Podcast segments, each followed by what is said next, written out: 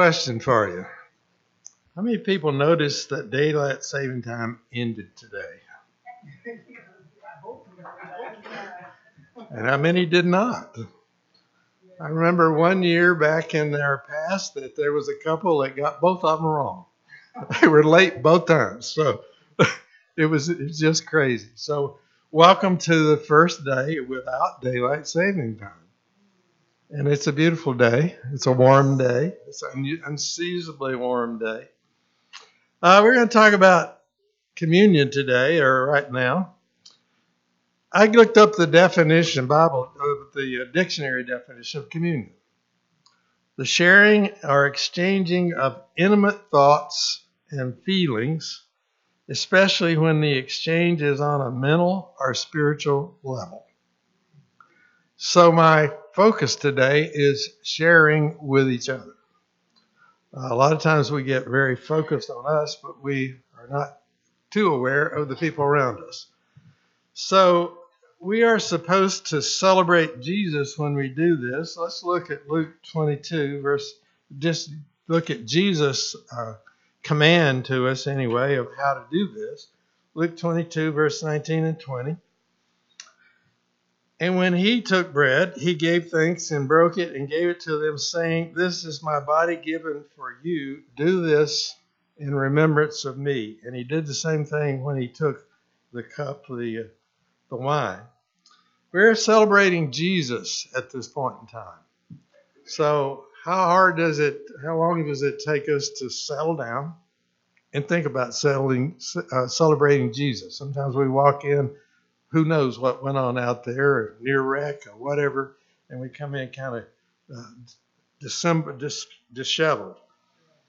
Let's talk about the word sacrifice.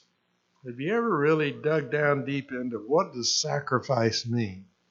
The most basic definition of sacrifice is the exchange of the lesser for the greater. Have you ever thought that one through? You think of the Old Testament, they were giving up animals to get their sins forgiven. It was a it was a lesser thing, although those animals might have been a big deal to that family. But it was still lesser than being separated from God. Let's think about this when we look at Jesus and us.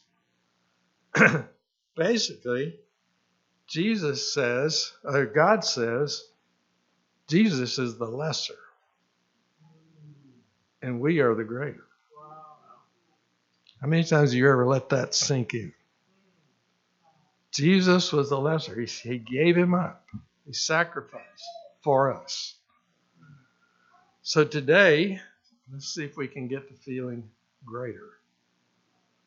And grateful to God that Jesus, he looked at Jesus and said, He's the lesser in this case.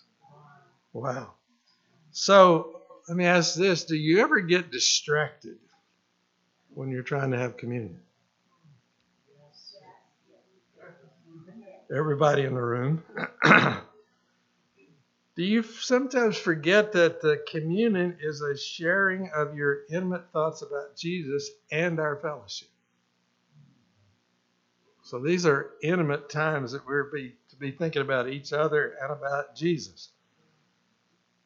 How often have you gone solo and all you're thinking about is you? Just you. Just in your own little world there. Just solo. Uh, instead of thinking about the brothers and sisters. I confess to having all of these distractions actually too often. This morning, my distraction is Etta. Etta uh, has a balance problem from an ear infection. She didn't feel safe walking up here. She has uh, neuropathy in her feet. That makes her unsteady.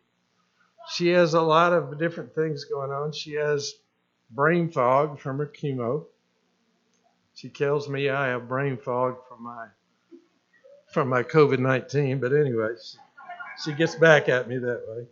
Uh, So that all those kind of things lead to a lot of physical distractions.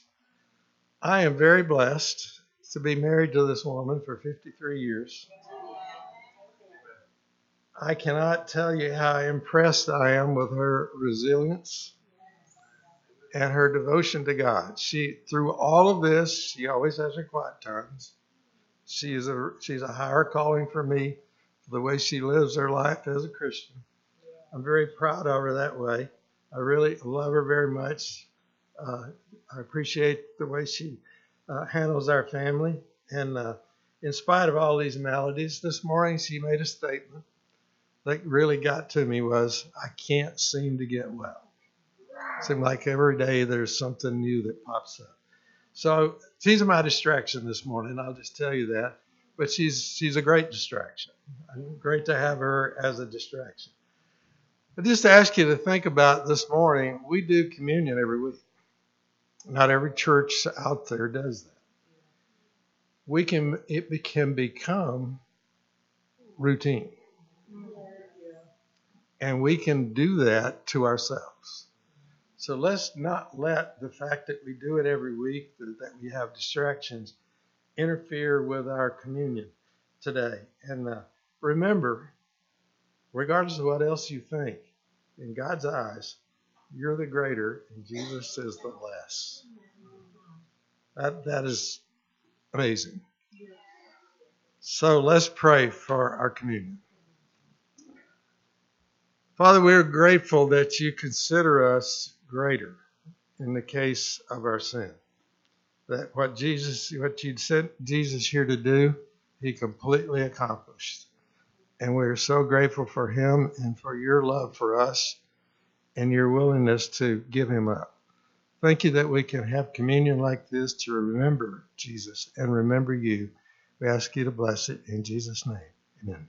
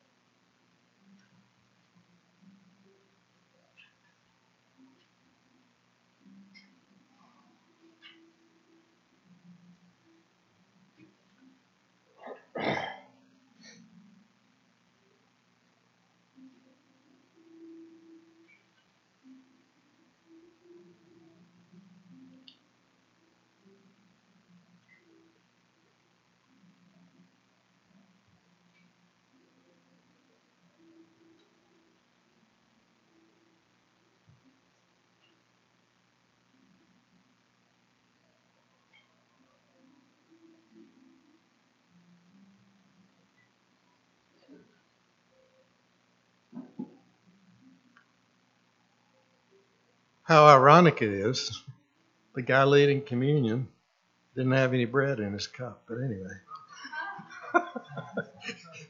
it's a defective cup. But anyway, thank you. So it's about time for us to take up our collection, our offering. My favorite scripture dealing with money in the church is uh, in Acts chapter 17, verse 25. Talking about God, and let's read verse 24 and 25. The God who made the world and everything in it is the Lord of heaven and earth and does not live in temples built by hand, and he is not served by human hands.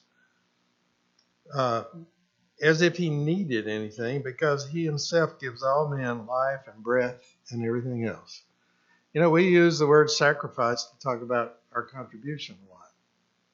So we are giving up something of ours, something lesser, hopefully, that we want to encourage the growth of our church and of the worldwide movement. So let's look at it that way that but God doesn't need it.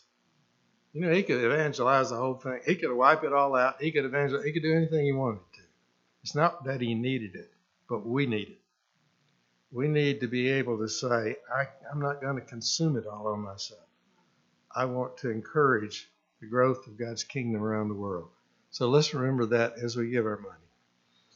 Father, we are so grateful to be here, to be here in Huntsville, to have all the blessings we have here, the way you've encouraged our church by people that are moving in here, by giving us this building, by giving us ways to serve our community, by loving us, for giving us great fellowship. We're grateful for all that, and we're grateful at this time to give back to you the way you blessed us. We pray in Jesus' name. Amen. Uh-uh.